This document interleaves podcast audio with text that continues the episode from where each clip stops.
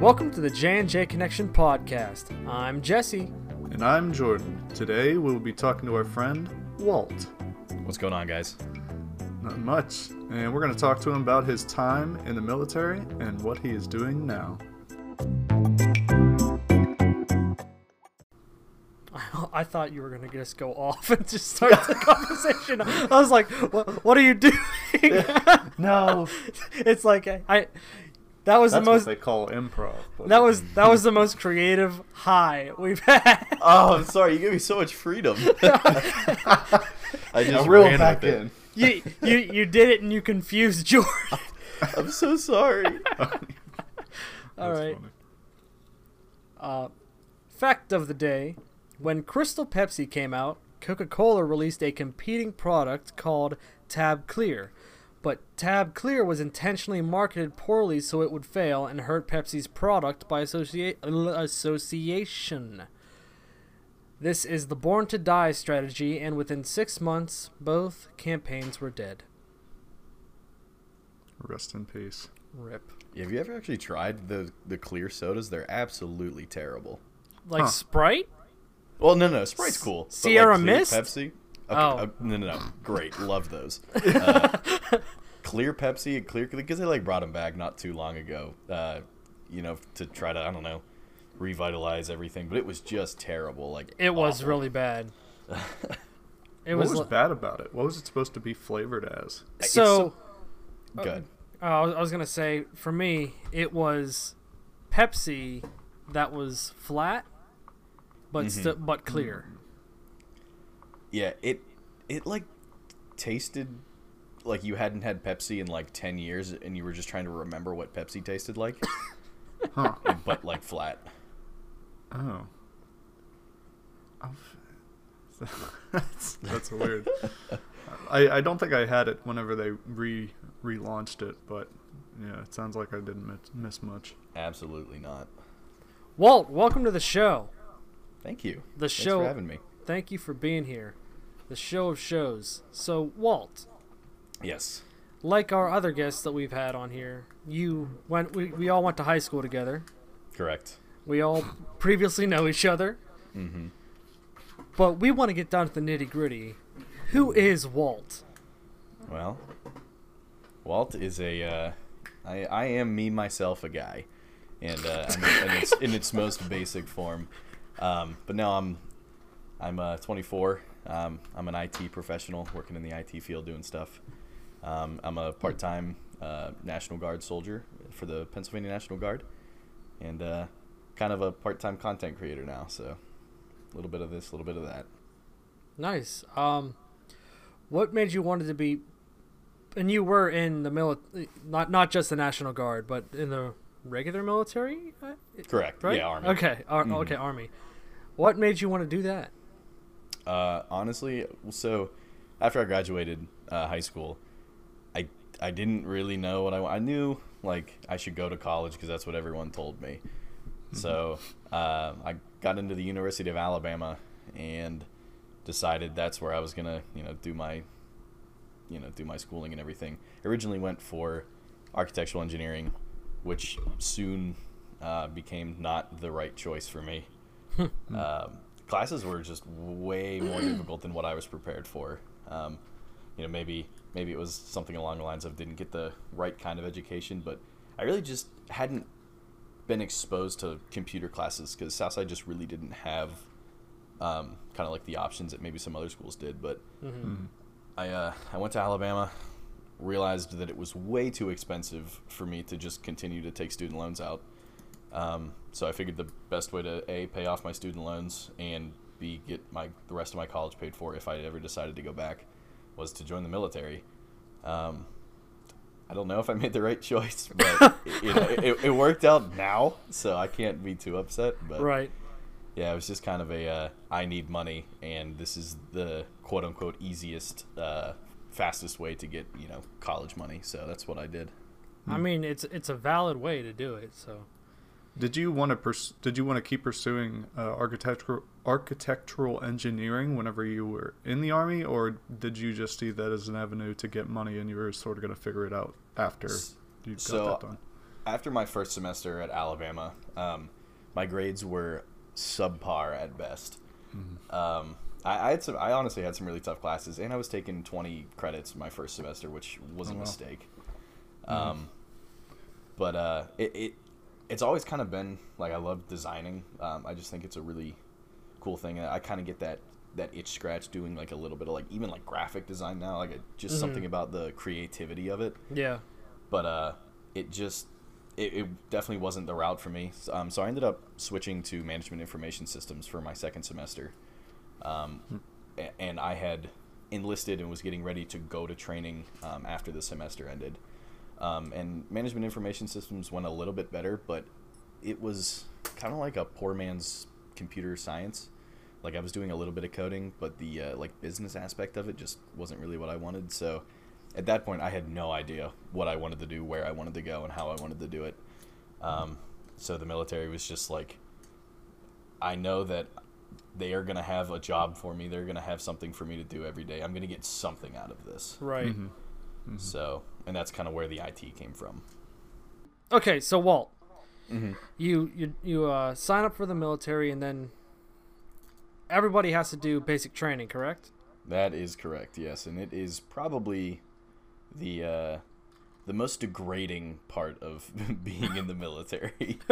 Why is that? So, at least in my experience, um, I went to Fort Jackson, South Carolina, um, and I had enlisted in like February um, of 2015, and was gonna go to training in like May June time frame um, after I'd finished up the semester. Um, and I I get to Fort Jackson, and they put you in this training or uh, I don't know how you want to describe it, but basically this transient state before you actually go to your basic training company and get assigned to your platoon and everything. Mm. And that's where you're getting all of your shots, you're getting your haircut, you're getting issued all your equipment, um, and everything along those lines.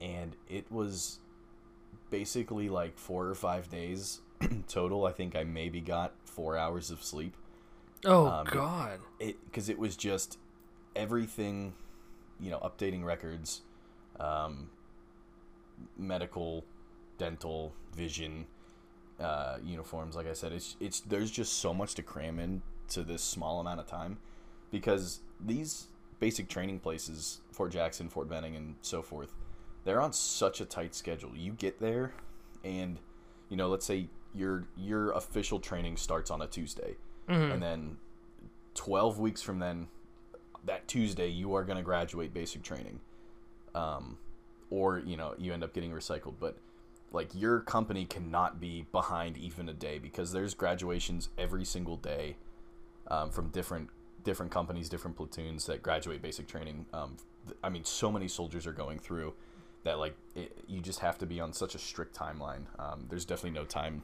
like to waste. So, what was the training like? So the training itself, physically, um, some of it was pretty difficult.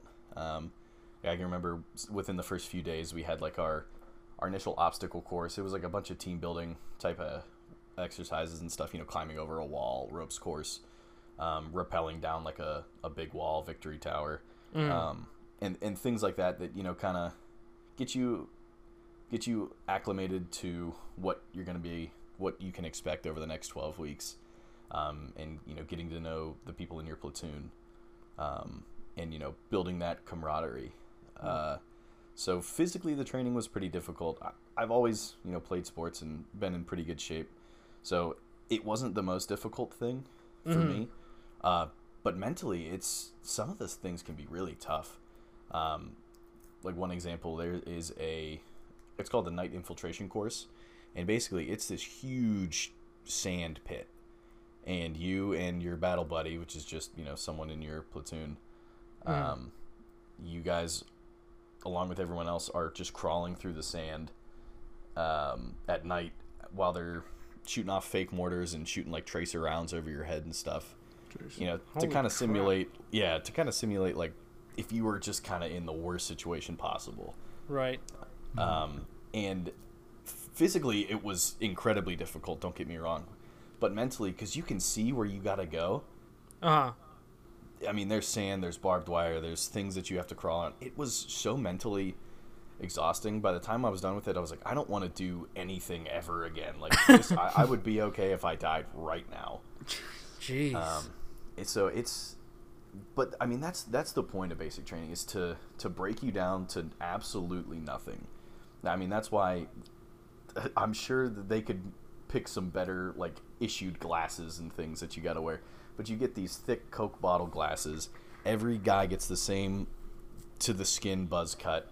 Mhm. Um, everyone is made. You're supposed to look the same, and to you know, so you don't. You're not an individual. You're a team Right. but it's just made to to break you down as much as humanly possible, and then at the end of it, you know, you're better off for it, and you're that much closer to being a, you know, a real soldier. right. So, So, d- oh, go ahead, what you- buddy. do they set you into basic training based on where they think you're going to end up, so that you stick with the same people, or is it just sort of you come in and you get put into the next training class that's uh that's uh, people are filing into? Yeah, then- so it's it's totally random, except for um, like combat MOSs like infantry and so forth. They go to Fort Benning um, for their training because they have um, they have all of their training like basic training, and then we'll get into like AIT, which is your advanced individual training. Um, and for infantrymen, they just extend right into it. Same place, same platoons, everything. Um, and they're just like a couple more weeks at Fort Benning. But then once you get through all of that, you get sent to your actual like duty station. Um, from there, it's it's pretty random unless you have uh, like a specialty in your um, in your contract, like airborne or air assault or ranger or something like that. So, does basic training have anything like? um Because I've heard of Hell Week and I've read about read a little bit about it it for um, Marines, or or is that SEAL training? Uh, so SEAL training has BUD/S, um, and I mean everything kind of has like a, a quote unquote hell week. Mm-hmm. Um, you know, almost almost all branches do. I don't know about the Air Force; they seem pretty soft, but uh, no. Um, I mean, so day zero is what they call the first day, and that's when you have your shark attack. Um, and it's you're, you're getting off the bus with all your bags and everything, and there is a thousand drill sergeants just screaming their life out at you. At basic training. Yeah, basic training. Yeah, first day. Okay. Um, and then for the first week, you are you're just scum, and that's when you're like you are nothing to them. Um, but yes, I mean similar to, to like a, a hell week situation. Not as intense in terms of like the training. Like they're not trying to get you to quit. Right. Um, but yeah, it's it's definitely intense. Um, that those for that first week and especially that first day. so it's like you have to earn their respect, kind of th- kind of deal. Yeah, and even then, at the end of basic training, our drill sergeant, he was such a, you know, a hard ass kind of guy, and uh, our our female drill sergeant came down and she shook everyone's hand. I was like, congratulations, and he was like, I'm not shaking any of your hands. You're still all pathetic, and I was like, ah, cool. All right. That's a, that's an interesting way to go about it. Hey, you know, it is what it is. Right. Uh, is there any like um I, I was gonna say ask you if you have any any one story that you remember from basic training that stands out, other than those other uh, two that you talked to us about already. Yeah, I mean, there's there's so many things, and you make such good friends because you're just you know stuck in the worst situation with them. Mm-hmm. Um, but but we had that that same drill sergeant. Uh, he kind of looked like Jim Carrey, and everyone knew it, but no one really said anything. Uh, and uh, we had this this other uh, other dude, little guy, and drill sergeant called him lawn gnome all the time. oh, no. And uh, this is towards the end where they, they were kind of loosening up just a little bit, and uh, our drill sergeant put his hat in the tree, and it fell out right onto the guy's lap.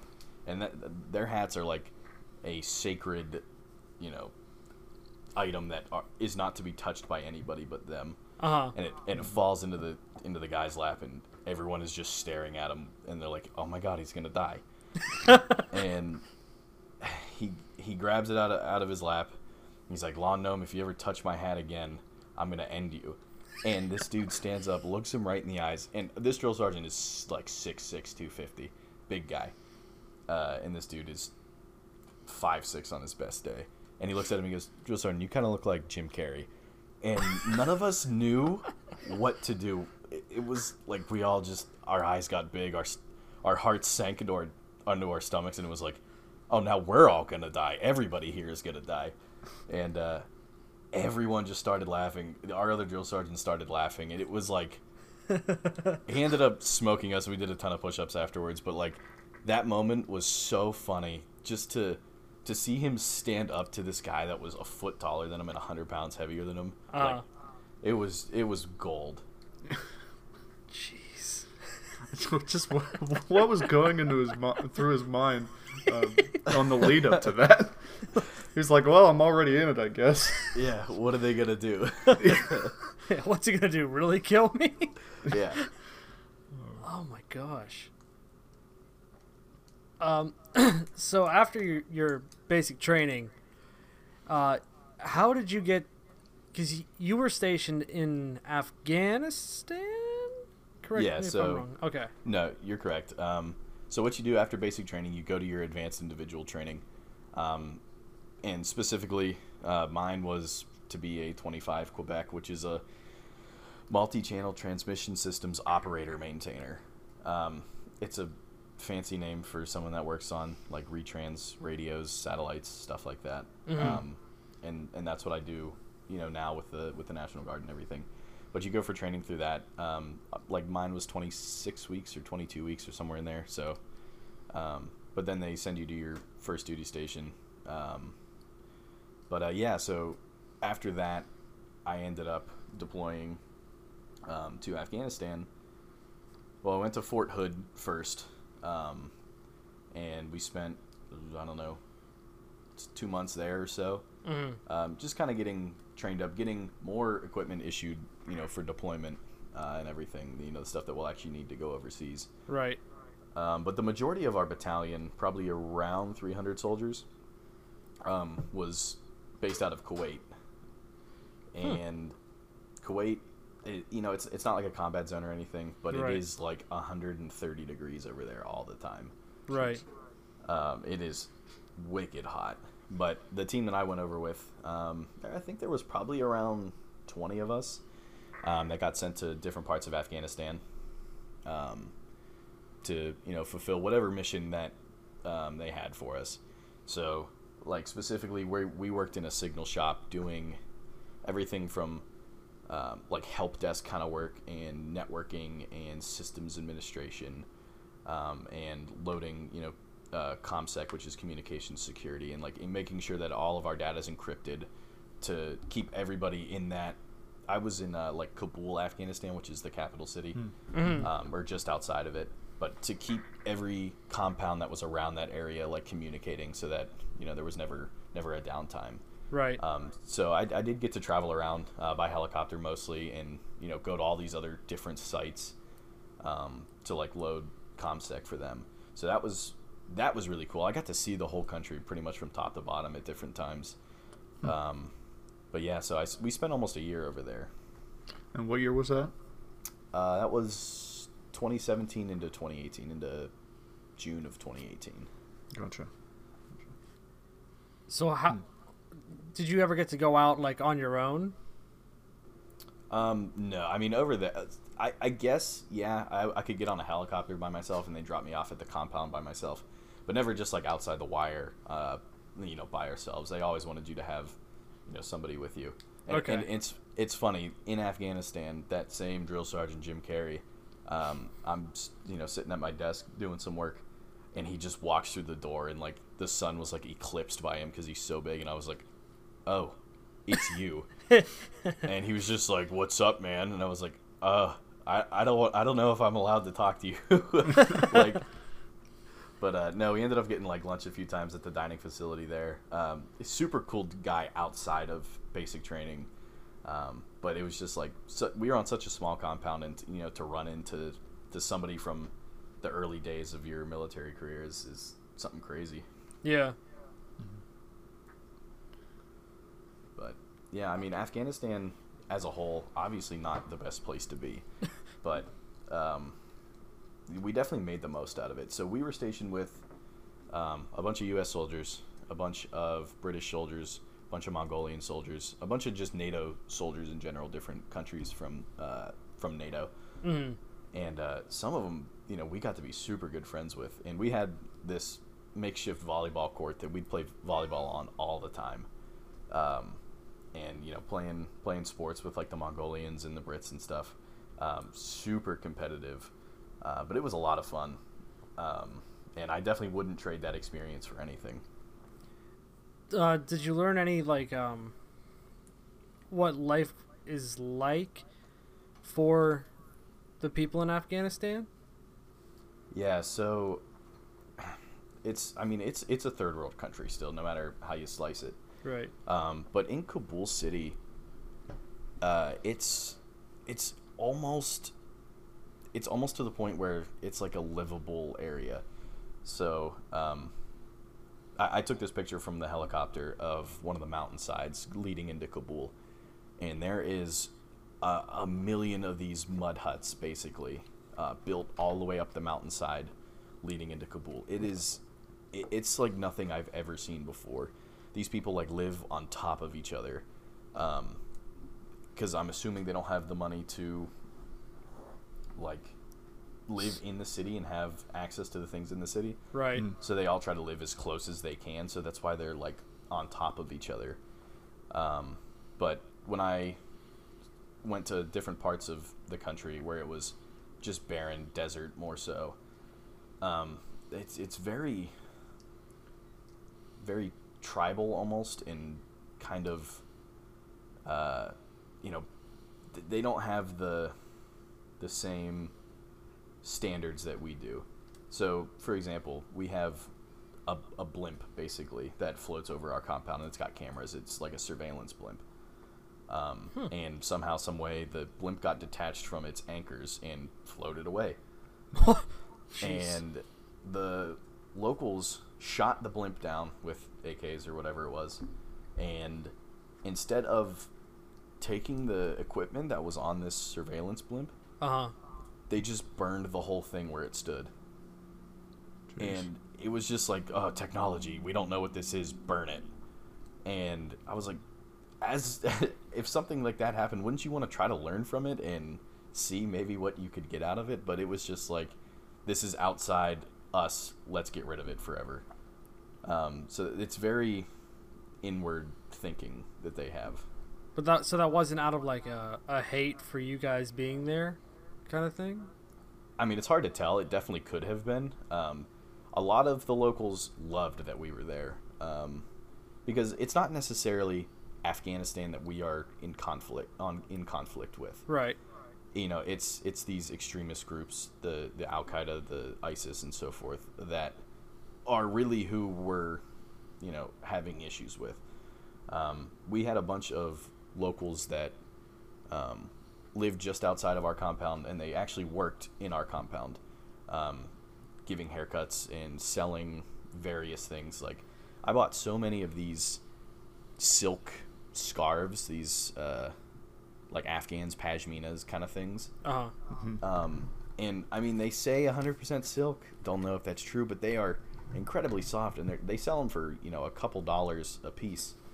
Um, and so we had a ton of locals that you know would sell these various things, um, and a lot of them would sell like old, uh, old Russian you know medals and stuff from the times that you know Russia invaded Afghanistan in like the 80s or whatever it was.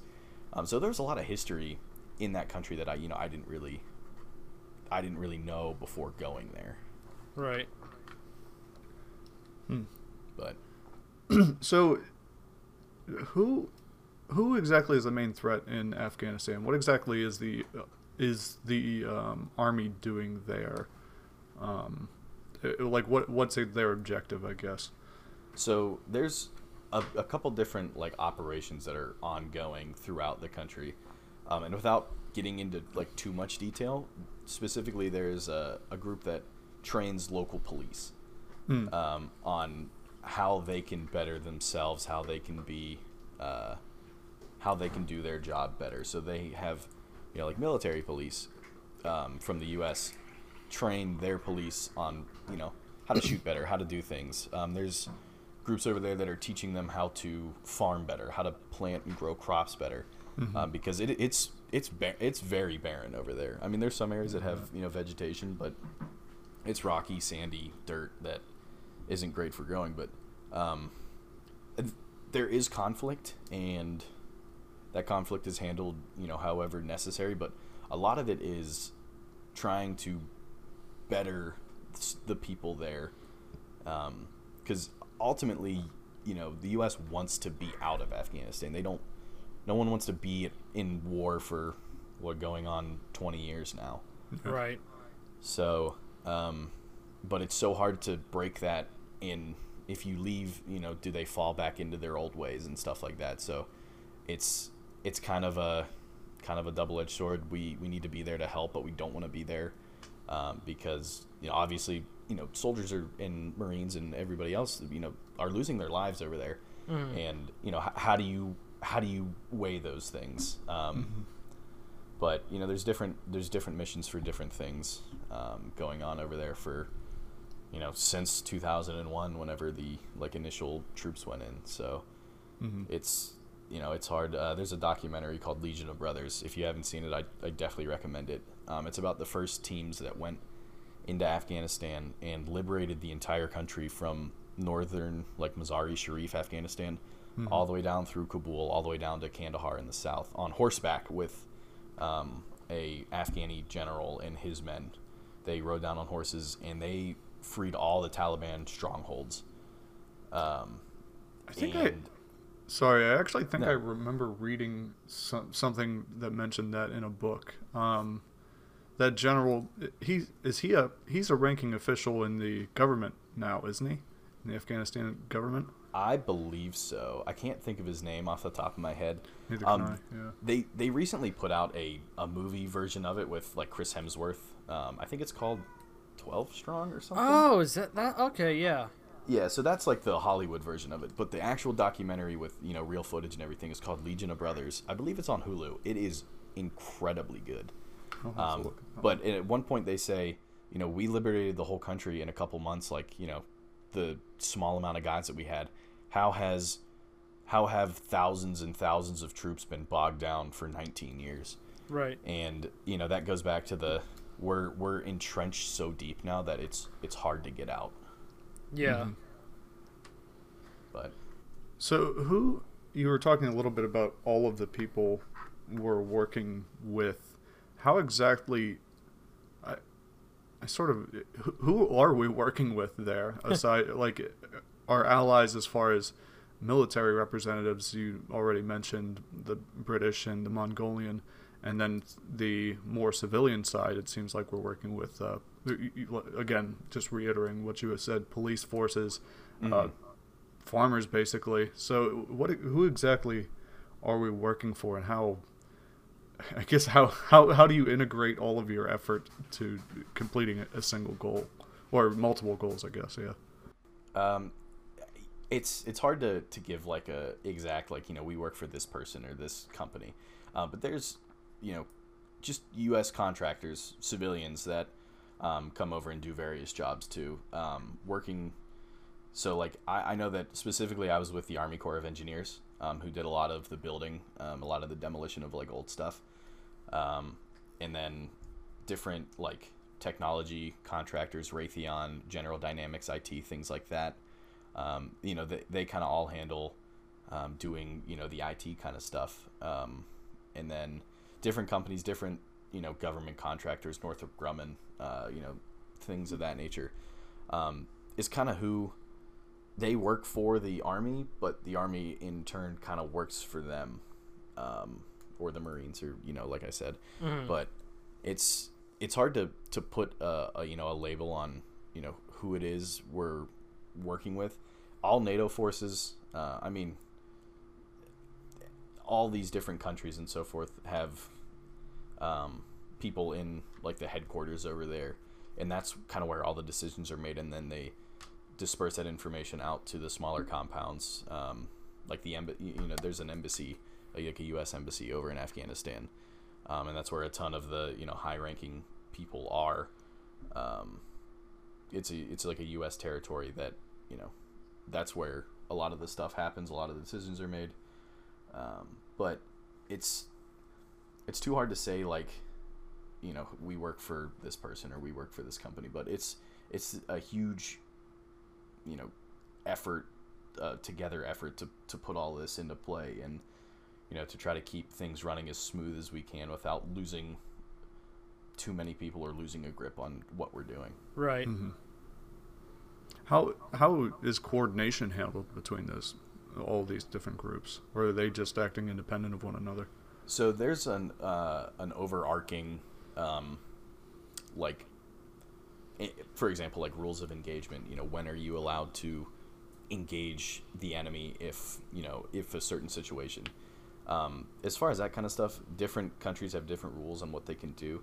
Um, but there is kind of like an overarching set of rules, like a guideline that NATO has to follow to to make sure that they're not doing anything. And obviously, like the Geneva Convention um, on how you can handle situations if you were ever, you know, faced with that. But um, different. I mean, if you're doing a, a small unit, you know, mission where it's just U.S. soldiers going out, you handle as long as you're covered um, from what NATO says. You know, you handle things the way that either the army wants you to do it, and then if it comes down from that, the division, the brigade, the battalion, the company, the platoon, and then that squad. Um, so it all just kind of trickles down from the very top, and you you have a lot more freedom to do certain things overseas than you would in like a garrison environment, uh, or especially in a TRADOC environment, which is your training environment when you're in basic or uh, advanced individual training, where everything is super strict. Um, but the rules are a little more laxed when you're overseas, because generally, you know, the people that are over there, um, it's not just your your average everyday, you know, Joes in the army. Um, not necessarily a specialized team, but you know, they're they're prepared for it, they're ready for it, and um, leadership has faith in them that they're going to be able to get the job done the way that they want them to. Mm-hmm. That's really interesting. Uh, I have one more thing, and then uh, we can move on if Jesse doesn't have any other uh, things to say about it. But um, I'm I'm curious. I, I guess I'll preface this with this story. I, I work with a guy who um, he's a postdoctorate, and he um, he was in the army. And he he was a sergeant and Mhm. medic, and uh, he was stationed in Turkey. Uh, Okay. And um, they kept on.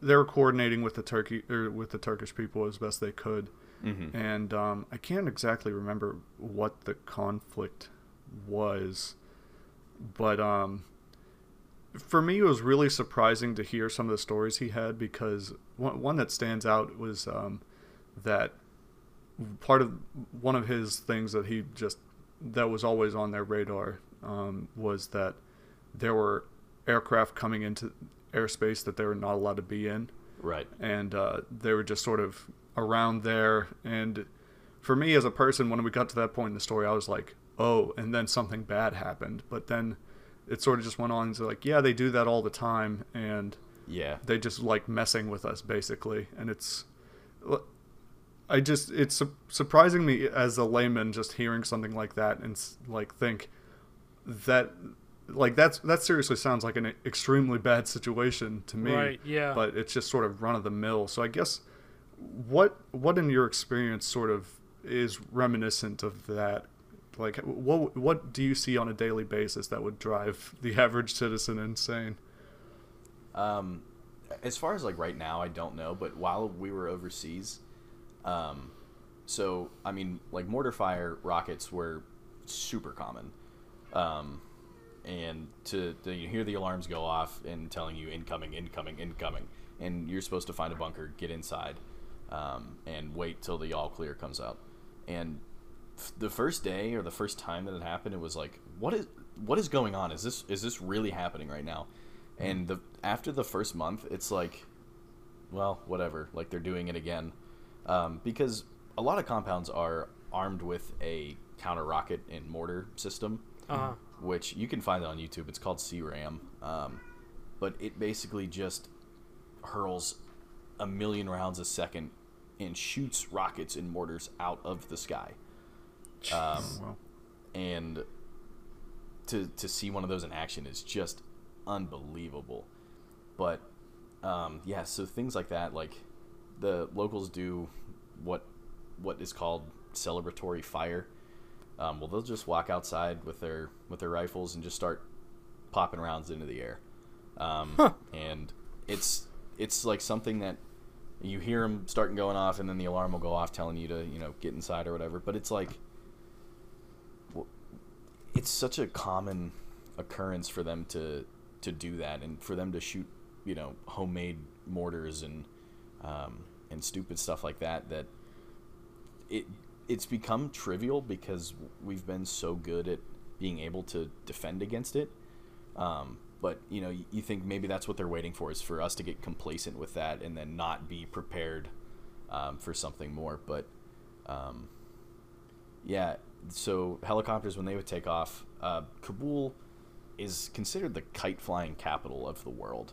Um, there was kites in the sky all the time. It was super weird at first but um, yeah eventually it was like it became part of the everyday thing but some of them would fly kites with piano wire to try to you know get into the blades of our choppers and you know try to take them down that way but um, just things like that that they would do that at first seemed like what is going on but after a while it was like oh this is just part of what happens this is just everyday life over here mm-hmm. That is So- insane. That's uh, insane sounding. yeah exactly Honestly. and and to, to me it's like yeah that's just how it is but to the average person it's like are you are you crazy why would you volunteer to do something like that Yeah. So Well, that that's hol- give me one Go second. for it, go so for so that's like their way of like just messing with you guys, like trying to get under your skin, i mean or they're actually trying to make attempts on like the lives of soldiers. I mean, probably a little bit of both. Um, I don't know. I don't know how the relationship with like the Turkish people and with U.S. soldiers and stuff are. Um, I know in Afghanistan it's not super great, obviously with everything going on. Uh, Um, so maybe you know in, in Turkey it was a little more trying to get under your skin. Afghanistan it was more, you know, trying to cause harm, but also this is gonna just annoy you all the time. Um, because they would they would shoot mortars and miss by, I mean, kilometers. It was like you're not even close, but it would still set off the alarm. It would still send us to a bunker. It would still like do these things, and it would impact a, a thousand meters away. And it's like, well, that I would think at this point you would be able to to hit where you wanted to. So maybe they're just doing it as a as a way of um, you know just to be a, a nuisance. right. Buddy, what were you gonna say? Yeah, I just I I guess I don't know if I had to um I can't really figure out how I want to put put this. I don't know. You, you know, I, I wonder if that's just the their equivalent form of like I don't know graffiti. Like obviously, what they're Right. doing, what they're doing is c- can result in extreme harm. But like, what if? And I'm sure if you had an Amer- uh, enough Americans in one at one place and you kept on flying helicopters over them, one one absolute genius would think, "Hey, we should do something to mess with them." Or like people, you know, you point laser pointers at airplanes and stuff like that. So I wonder how much of that goes into it. Yeah, I mean Where it's It's just like toe, toe the line with the people who are, you know, uh, trying to put you down or something. I don't know. Right. Yeah, it's it's definitely a, a weird relationship whenever you you know you kind of not necessarily invade, but you're when you're kind of in a a foreign country um, and dealing with the the locals because they have a totally different way of thinking most of the time than than we do uh, in the United States. So it's like already they're probably annoyed that you're there and that Mhm. you're you know limiting you know maybe where that compound was there was something that they liked there before and now it's not there because the US bought it and you know now has an operation there. So it's I don't know like I know our compound the land was originally owned by a Afghani like warlord which is like a general level. Um and he he like lived right up the hill from us. Um and not that we were allies with them but there was a like a mutual um hate for you know the these these radical groups that you know were causing harm to to his people. Because being you know a warlord like that like you are still responsible for the Afghani national army um, and therefore the Afghani citizens and whereas you know ISIS they're not they're not affiliated with like a, an actual organized group Right. um, so, you know, it's it's a weird relationship to have with the trying to have a civil relationship with people that probably don't want you there to begin with. Mm-hmm.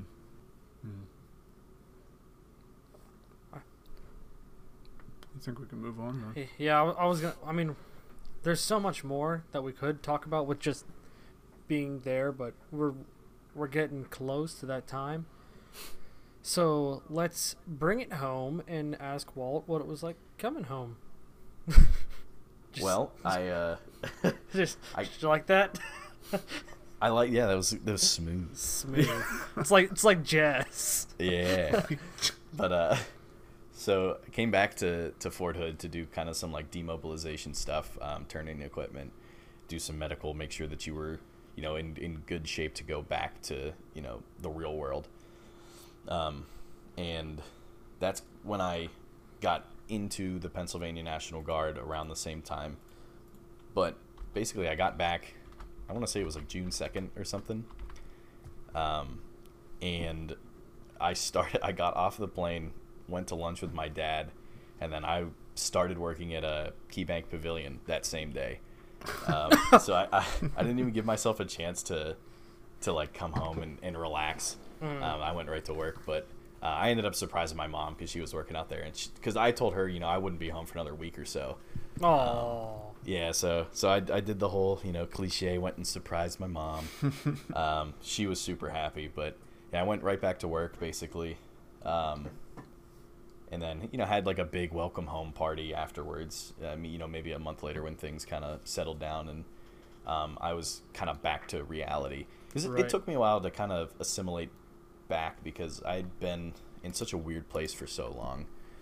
Um, to come back to civilian life and you know being around people with a complete different sense of humor because veterans and military can just be so vulgar with everything that they do.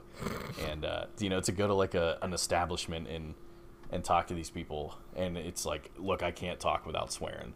And it was getting getting back to like being a human again and not just a soldier. Um, but i definitely like assimilated back into it well and being part-time has uh, like part-time in the military has let me be able to you know focus on my life and you know start moving forward with my civilian career being part of the National Guard, you still have to do like um training. Uh, is it once a year or is it once a month? so it's, it's supposed to be a, a, a one weekend every month and then two weeks of uh, your annual training in the summer um, however that can vary depending on you know what unit you're with and so forth i know my unit right now um, before this coronavirus situation. We were doing usually like three days a month uh, like a friday saturday sunday. Uh, and then our annual training is supposed to be like three weeks or maybe a little bit more. Um, but that that all can depend like you know maybe that unit's getting ready to deploy uh, maybe they're you know getting prepared for that or maybe they have to make up training days from a year prior or something along those lines. But yeah basically um, once a month a couple days and then a couple weeks in the summer usually what about uh, what's your opinion on like, because I'm trying to think how to, how I want to phrase this. There, let's talk about veterans of the United Okay. States. so there there's been some like backlash on veteran care. What's your opinion on that on how we handle that? Um, so I I think it's gotten better. Um, at least I, I didn't really have to deal with it until I got back. Um, but basically, you know, how you kind of start your your veteran care process, or, you know, with the VA, is you have to have all your records. You go to see a VA doctor, and they give you an initial rating of, you know, what what percent disabled basically are you um, and that ranges from zero to 100%. Um, and Oh, you can be jeez. 100% disabled without really having a disability per se. Uh Um, like Here- tinnitus, like ringing in the ears. Hearing if you can yeah. relate that back to your service, it's like 10% disability. Um, so you go, you get seen by a doctor. They give you your rating. You are, you know, 40% disabled, let's say. Um, and then you go for monthly, weekly, depending on how severe it is, appointments. Um, and it is it's kind of like the DMV. You go in, you take a number, you sit and you wait, and you hope that your number gets called, basically to uh, to go in and get the care that that you need. huh. Um, it can it can be difficult because it is kind of a, uh, you know, like a socialized care. So Hmm. it's every everybody that's eligible for it can do it. Um, so you don't have that that barrier. So it, it can get pretty gummed up sometimes, um, and it's it can be hard to be seen. Um, like I know before there was like when the guys came back from Vietnam, it was so backed up um, that you know people were waiting years and years and years before they could even get seen initially. Um, and by that time, you know these conditions had worsened so bad for them that uh, they were just kind of thrown to the wayside. And I've definitely seen it get better now um, with like a lot of the guys that I came back with. Um, we've all had pretty good experience with it, in you know getting getting mostly mostly everything that you need in a pretty timely manner. Mm. Um, granted, there's less troops overseas again, coming back than you know there was in World War II and in Vietnam and Korea and so forth. But um, I think it's gotten better personally, at least in my time in. Yeah. I I work with a guy right now who he's he's a veteran and um he he had ringing in his ears for a while and I've known him for 4 years. I've worked with him for 4 years and last year he finally got like some hearing aids or something to control the ringing and so he could Yeah. hear better. Right. But it's yeah, all it's uh, Oh. good. I was just gonna say it's also funny to see that if you he, he's got the work ethic of like a, a guy who's been in the military. He's a like you can tell that he's been a soldier. Mm-hmm. Yeah, it's. Uh, I mean, it. A soldier, they we just kind of have a different way of, of thinking about things and doing things, and um, you know, kind of just a different breed of of person with in terms of work ethic. Uh, and, and that's not to say everybody eh, or like civilians can't work as hard as military or whatever, but um, it's just kind of instilled in you. Like that's one of the one of the things that you learn is you know that that work ethic. But um, yeah, going back to like the the veteran care, um, you know, if it did take him you know a couple years to to get that those aids if he needed them then, um, that definitely would not surprise me in terms of you know how the VA system works. Um, but the VA, I mean, to kind of you know jump around a little bit, the VA did get me a home loan and allowed me to purchase my first house. So and that was very quick and easy and painless. Um, So I you know I can't fault him at least in that regard. Huh. That's pretty nice. Yeah, that is really nice. Yeah. I was not expecting it to go through as, as smoothly as it did. When, when you hear VA, it's kind of like, oh, here we go. Yeah. But So now that you bought your own house and uh, or actually no, I want to before we get into what you're doing now, mhm, I, I had one more question. Um, good. So, do you plan on being part of the military in some form for the rest of your life? Absolutely not. Um, Oh. I get out. I get out in February of uh, 2021, and I cannot wait for that day. Um, not that I hate the, hate the military or anything, Uh-huh. but um, I got so much out of the military, and I'm sure I could get more. But I'm advancing so well in my, you know, to not to sound super, you know, boastful or anything, but Hey, I'm progressing so yeah, I'm progressing so far in my civilian career that, um, you know, going away for these three weeks coming up, assuming it happens and everything, Uh, is is gonna like take away from my civilian job. And you know, if I get deployed, that's gonna you know be another year that I have my civilian job on hold. right. And uh, you know, it got me certifications and a security clearance, and like I said, a VA loan, um, and student loans and everything. It's how do I throw that away for you know how much more can I really get out of the military at this point? Right. Um, I've gotten so much, and I think it's a good time. Uh, it, will be six years total um, in February. I think that's just enough time for me to have done the things that I want to do. I got to travel and see a bunch of different places. Um, I got the experience of being in you know a combat zone and, and doing that, and um, all the things that I got from the military.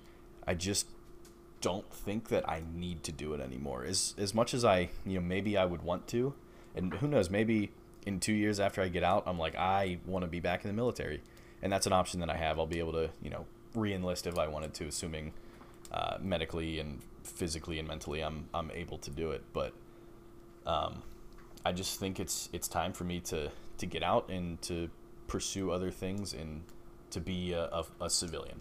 Right.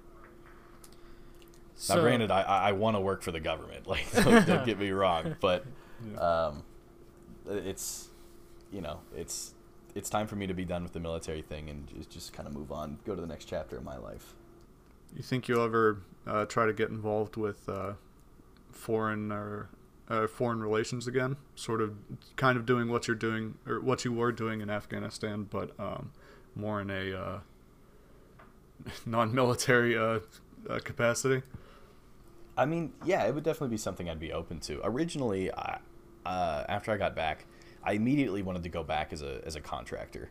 Hmm. Um, a the money is really good for U.S. contractors over there, but um, it was I, I, came back and I was like, I feel like this is all I know now is like this. The last year of my life has been this situation, and it was it was comfortable. It was familiar. It was like maybe I should just go back to this. Um, but once I once I was like able to go to restaurants and hang out with friends again, I was like, well, maybe maybe I like living at home a little bit more. Right. Um, you know, the U.S. soil. Um, the you know to go back real quick, we had we were flying back, and we landed in Ireland, I think, mm. um, and we were able to like step outside. There was like a, a smoking area. I don't smoke or anything, but there was grass, and I hadn't seen grass in too long. And it was just the smell of this grass and like to feel it it was like wow i missed this like the little things that i didn't realize i was gonna miss. But yeah i'm, I'm glad i uh, came back and didn't go immediately back overseas because i feel like i would have maybe gotten like stuck in that mindset that this is the only thing that i'll know. Right. So now that you are back um so what are you doing now? Well i currently am working for a uh, facilities management company doing data center work. Um, so I handle you know racking and stacking of, ca- of of servers and switches and stuff like that and cabling and um, you know basically these huge server farms. Uh, you know my our team is responsible for, for building that basically and, and making sure it's uh you know it stays running and our uptimes up mm. uh, you know as close to 100% as we can. So that's what I'm doing now. But um, it kind of uh, Jordan, you're in the DC area, correct? Yep. So I was working southeast of DC. Um, I don't know if you're familiar. It's called southeast. the Patuxent River. It's I mean it's like an hour, hour and a half southeast. Um, southeast. Yeah. Uh, kind of by the Chesapeake Bay, down on that peninsula. Um. But because uh, I I I I think I got married in a Patuxent Park. So oh, really? I, yeah, I'm trying to, but that we were that was near Baltimore, so that, that would have been northwest. Yeah. Are you familiar with um, the Solomon Islands down there? Islands. I can't say that I am. Yeah, but anyway, it's it's about an hour, hour and a half southeast of DC. Um, but there's a little naval air station down there. I was working there for about six months, um, trying to, you know, get into the IT field as a civilian. Because, um, like I said, I went back and went straight to work at KeyBank Pavilion where I was doing warehouse stuff and moving alcohol and beer and everything else. And it was, I was like, well, this is not what I want to do for the rest of my life. Mm-hmm. Um, so I took a job down in Maryland, uh, working for the Navy as a contractor. Um, and kind of a bad thing for me to do. I just started dating my current girlfriend uh, like December 8th of that year. And on December 14th, I moved to Maryland without her. just, just left her here. Like, Um, peace out. Yeah, and I was like, hopefully this works out because this is what I'm doing. Sorry. Um, but, you know, we made it work. I I was only about six hours or so from home. So um, I was able to, we were able to make that work. And I got some great experience. And uh, in July of last year, I got an offer to, for a job in back in Pittsburgh.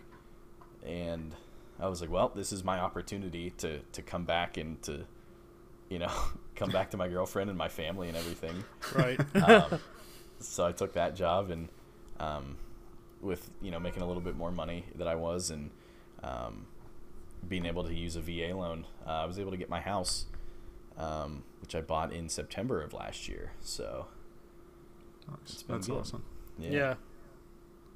I always I have home homeowners envy, and I just I just I love hearing people our, our age who get houses. It gives me hope. Yeah. like one day. Yeah.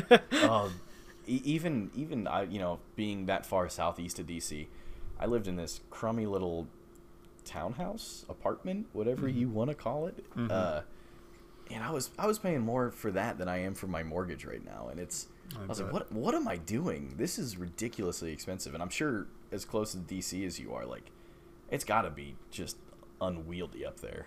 Yeah, I I hesitate to say it again, but if we continue this podcast, I'll say it a hundred thousand times again. So, uh, but there's every every time I drive to church, I uh, pass this half acre lot, and it's uh, no no electricity, no plumbing wired to it, and you can get that half acre lot for three hundred fifty thousand dollars. Oh my god. So, so Co- cost you about tree fifty. tree fitty. fitty. Tree fifty. Thousand dollars. Hundred thousand dollars. So every time I see somebody who, or some of our friends on Facebook who are realtors now, and they're like, "Oh, Steubenville, one hundred and sixty thousand for three bedroom, uh, two baths, and like a spaceship in the backyard." the spaceship uh, in the back. Yeah, it's uh there's definitely hope. Um maybe, you know, enlist in the military, get that VA loan. Hey, That- I'm, I'm sure they, could, they could work on all the nu- nuclear stuff. Yeah, there you go. the Navy's got nukes, but uh no, it's it, it's been it's been great to to have that opportunity. Um and, you know, it's a little something in return, you know, for the sacrifices that, you know, you, you make as a as a soldier, even just in everyday life being a soldier. Mhm. Um, so to, to have that opportunity was great, and I, I do love being a homeowner. Uh, it's it's great. I, I get to you know mow my grass and wave at my neighbors and you know, be. I, I live in a little suburbs in uh in Moon, but um, yeah, it's great. I'm I'm I couldn't be happier with it. That's awesome. Yeah. So Walt, Yes. now that you're home, now that you own a home, you have a good job, you're doing you're just doing life. I'm doing it. Yeah, You also started doing some content creation stuff. that is true. Yeah. Why don't you talk to us about that? Yeah, so um, recently, uh, I guess within the last month or so, um, a buddy of mine that I actually worked with down in Maryland, um, he's still down there, but we started a uh, collaborative Twitch channel. Um, and if you're not familiar with Twitch, Twitch is a, a live streaming um, platform for mostly for video games. Uh, they do do some other things, um, but we started it with the intent of you know creating content by playing video games and live streaming and you know doing stuff for that. So um, it's it's been great. We took off a little bit quicker than I than I thought we would. Um, and, you know we've plateaued a little bit, but yeah, it's been a it's been a great experience to be able to to make content and like I said, that creativity part of it with making the content, uh, you know, with Twitch, and then I know absolutely nothing about graphic design, like nothing, but I have this website that I use to make really basic graphics. Uh-huh. Um, it's all just layering, you know, 2D shapes and stuff. Um, but uh, you know, I make I make all of our graphics for our stream and for our channel and everything else, and uh, it's it's been a ton of fun. We're we're working on getting our YouTube started, um, and then um, we're also starting to think about maybe doing a kind of like a tech podcast or like a tech tips kind of thing. Um, you know, to get that rolling uh, for us as well. But you know, it's one step at a time. Right now, the Twitch is is going great, and we're focusing on that. But you know, those next steps are coming, and hopefully, I can continue to do it because I'm really enjoying it. Yeah. Yeah, that always looks fun. I, I don't think I'm creative enough for it, but that always looks like a good time. It, it is a great time, and if you if you can build a community of people that like will come out and watch your stream, um, and you can interact with them because it's it's hard to be creative. Like I think if you were to just start with a YouTube channel and try to make videos for that, where you're like, "Hey, what's up, guys? It's your boy Walt here playing some Call of Duty," and like trying to talk to nobody. Yes, where- I know this too. Yeah. I know this too well. Yes. Uh, Jesse, I, I loved your YouTube videos, by the way. I, I was watching those while I was overseas all the time, like you playing Outlast and stuff. Those were fantastic. Oh God. But yeah, it is. It's very hard to just talk talk to yourself as if you're talking to other people. But even if there's like two people in in chat, um, and you know maybe they're sending a message every now and again, it's so much easier to talk to that person Yeah. and to like ask questions to that person um, because you know you're live streaming so you get to ask questions where if you're just recording a video you're you're probably not going to ask like well you know what do you think i should do at this exact moment as as you have eight minutes of a video left where whatever you a- asked and whatever someone would answer means nothing because you Right. did what you wanted to do. Whereas you know with twitch you can you can wait for a response and then do you know uh, do whatever they you know what what they want you to do. So it's nice to have that uh that live audience. But at the same time you're saying things live and you could say something stupid real fast uh, or just look like an idiot. And you know that's part of it. But you know like i said uh, we're really enjoying it. It's it's been great so far. I've really wanted to start doing a Twitch, but dude do it. It's awesome.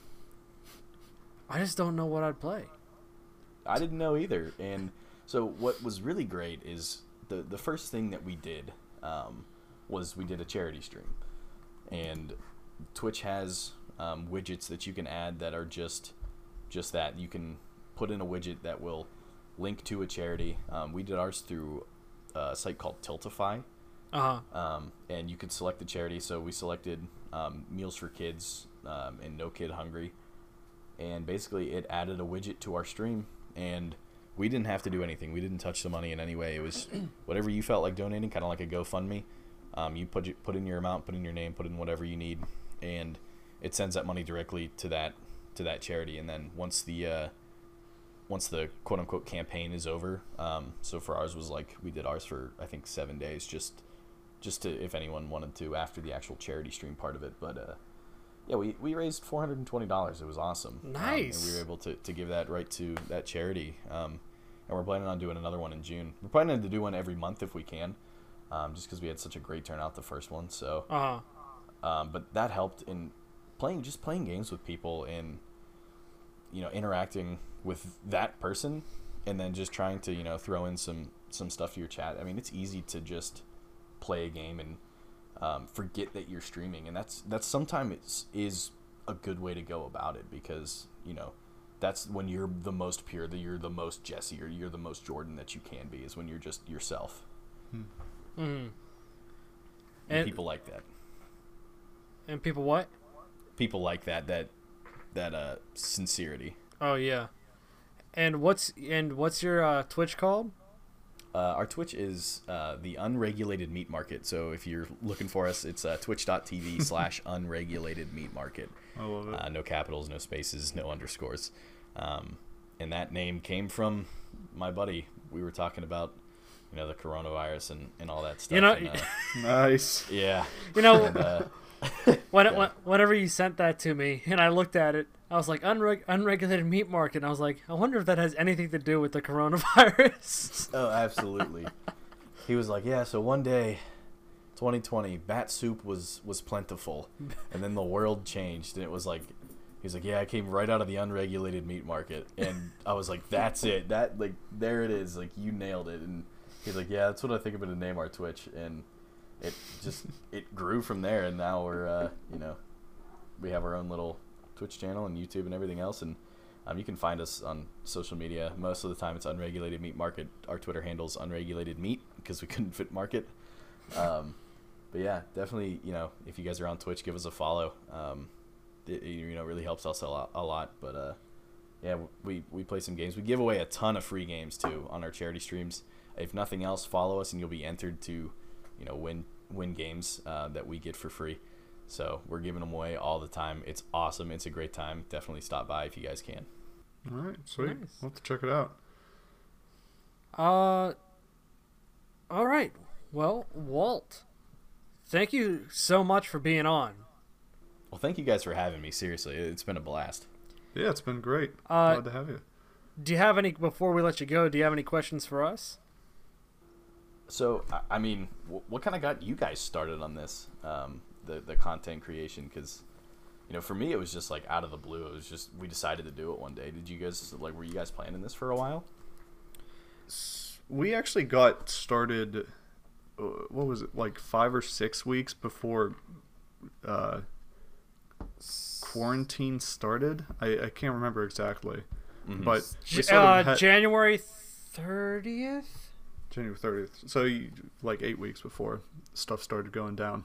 Right. Um, so we had the we sort of were talking about it and we had the idea because I I I like certain kinds of content on um, uh, on podcasts, but there's very little of it hmm that I that I actually enjoy, and so I just sort of want to take that and uh, sort sort of spread it with the people I know, and uh, so that sort of that got me interested in starting a podcast, Mhm. and uh, but you can speak to you yourself.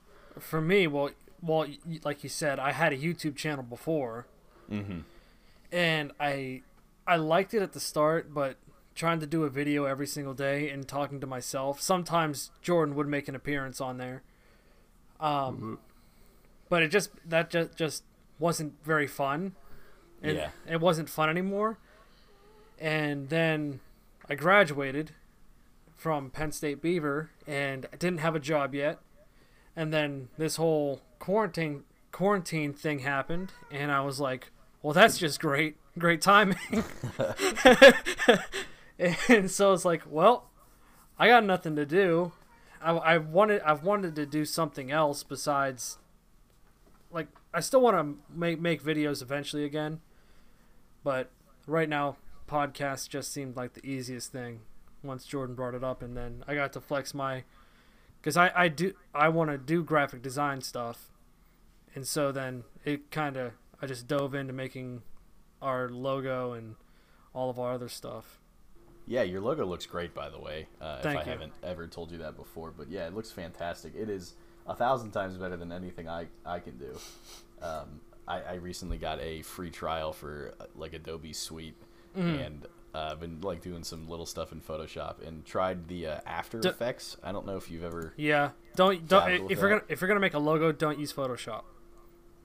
No, so I, I use just a, a free online thing, and then I usually export it and then you know touch things up in Photoshop if I need to. Okay, okay. But yeah, definitely. I mean, if you're looking to make videos again, dude, start with a Twitch. It's it's a, a more simplistic, easier way to. Because if you really wanted to, you could take that whole VOD and just put it on YouTube, um, or like cut it where you wanted to. Right. Um, and you know, there's there's your content for YouTube, and then you've also put it on another platform um, without you know really even thinking about it. right. So, but yeah. That's what we I plan on doing with this podcast too at some point. Once we start doing video with it. Hmm. Yeah. It's going to happen, buddy. I don't care.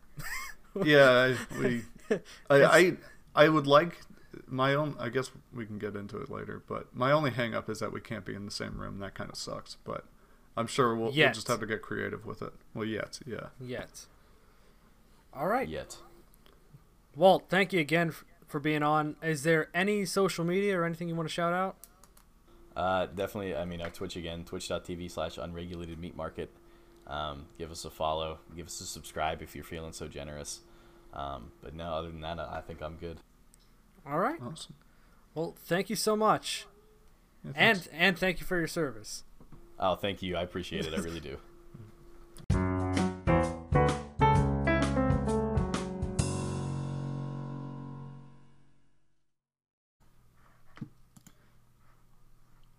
I guess it's it's encouraging to hear that people like the long form stuff because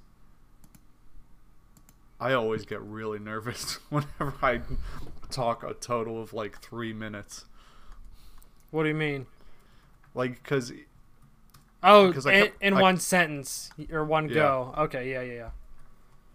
Well, no, well yeah, because it's like you know, I look at the uh, we're sort of coasted out to an hour and ten minutes and I was like I I've said like four things. I know. That's what I was thinking too. I was like, I didn't. I haven't said much. Like it's all been Walt, but that's no. So that episode it ran a little bit longer, but it it made the time pass so easily just because he had so much to say about what he, he had done, and Mm-hmm. that's what made it easier to listen to. You know, it, it made it easier to digest because he like he went deep into it, and all of it was so. It's so different from what we see in our nor- our normal everyday civilian lives. You know, it makes you think in terms like that. Mm-hmm. Yeah, for sure. Yeah, it's just it, it. Whenever he was talking about some of that stuff, for whatever reason, it brought my mind back to a debate we were having like two or three years ago. You and I. No, no, no, not not that we were having, but people were having generally, Oh, and it was. Um, it was basically something to the effect of people. Oh, shoot! I. We might have to cut this part. did you get lost in the? I know what I want to say, but I can't remember. I, I, I really can't remember where the debate started. Um, the video I remember was. God. Um, You're getting lost in the sauce. yeah. well, no, I mean we we might actually have to cut this part. I'm, I'm trying to think of the. This video was like.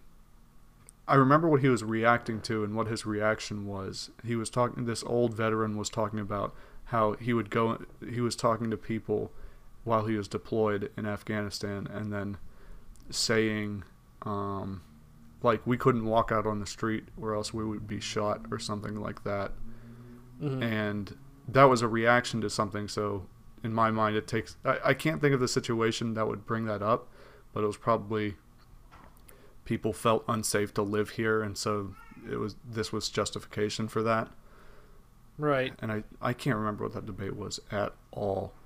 But it just makes me think like if you actually put yourself into people's shoes who are living like that, and uh, for me it was like you know if you have people from a different country with an advanced military and they just sort of will show up on your doorstep one day, like as an American, you, you could imagine how someone might react to that Right. and sort of after a long time of just being occupied that way sort of i think while it doesn't justify the actions that they take as far as messing with the people stationed there in very serious ways um, it's sort of it's easier to understand uh, with that in mind Yeah. It, it's just crazy hearing about the things that they like they had to deal with while they were there. yeah Like it being the um I forget what city he was said he was in at the moment, but it was like the the kite capital of the world or something like that. kabul Kabul. And um he said that they would take piano wire or they would take piano wire and attempt to get it stuck in the chopper blades. Like what? yeah That's just and then like firing off the mortars, but then like you said, it's like um it like it could just be like their form of graffiti, just shooting things off or making things explode. But my my thought to that was um I feel like this is more expensive, far more expensive. Yeah. Uh, yeah, I mean, I don't know. Like that, it's such a foreign situation that I, I, I, I, in my head, I can't justify it. Like maybe, it's maybe. I honestly I have no idea. Yeah, and and it it's um, I mean I'm I'm glad to. It it doesn't seem like. As far as like veterans with like uh, PTSD, come back. Mm-hmm. It, it doesn't seem like Walt has much, if any. Yeah. and Yeah, which is encouraging. yeah, which is really nice. But um, I don't know. I, I imagine trying to sleep the first few nights back home, even like just hearing about like the mortars and stuff, and being w- woken up to go to a bunker. That's the kind of stuff that would make it really hard to sleep at night. You know what I mean? Yeah. It would at least take time to adjust, which it sounds Mhm. sounds like Walt did, which is good. Um. Yeah, so you want you you gonna join the military, buddy? You gonna? Probably not.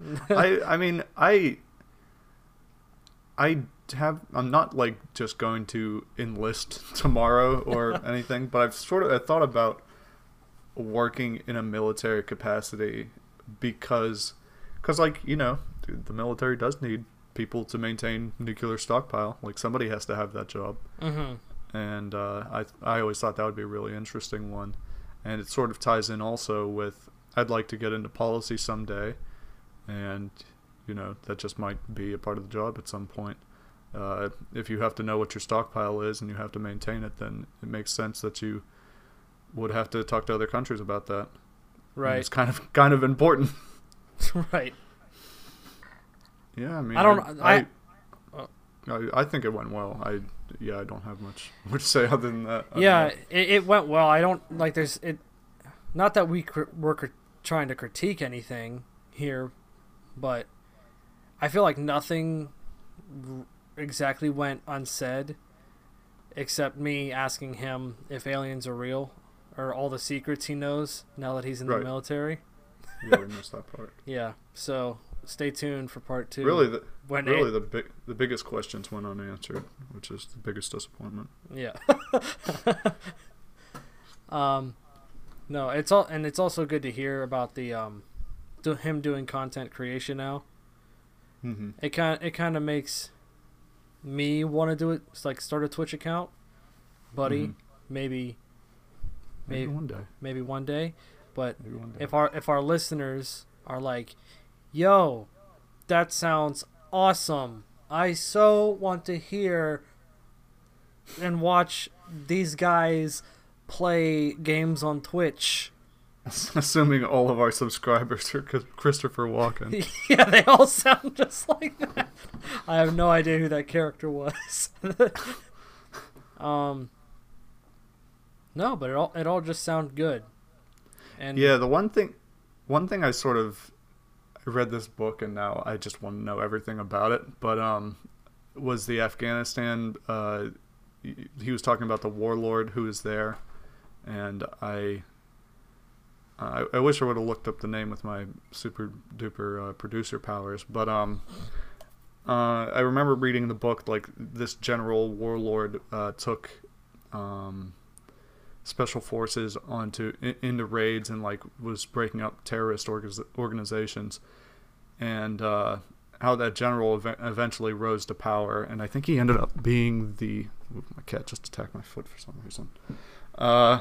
I think he ended up being like vice president or something, hmm and but the uh, the lesson of the book wasn't that this was a good thing. Um, in his power, he had amassed a lot of wealth and was also putting down political dissidents, and uh, so the power that the United States government gave him and uh, the position essentially.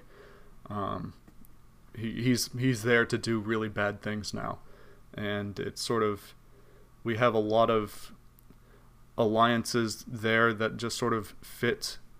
It, their their only use is to provide us a tactical advantage in military, Uh-huh. and which makes for some really really head, headache policy decisions down the road. Um, but in the capacity that they're now, it's good to see that like you know they're helping them with farming and being being able to sustain themselves. Like I, I right, think that's a far more uh, um, I- noble goal than trying to overthrow government or trying to uh, do things like uh, arming arming terrorist organ ar- arming friendly terrorist organizations to go after um, unfriendly terrorist organizations because I feel like that just that mess that causes for a lot of uh, um, destruction in the future. Yeah, I didn't know about the um, us our police like training their police and the farming stuff. So I thought that that was interesting to hear about too. Yeah, But you know, I, I like I like hearing a lot more about that than uh, uh, us teaming up to like you know shoot other people. right? But you know what really threw me for a loop? What threw you for a loop? buddy? That that fact of the day. Uh, I forgot it already. I'm all right. I guess. oh no, the crystal. Uh, okay, crystal Nah, Pepsi. nah. Let's just end the podcast. No.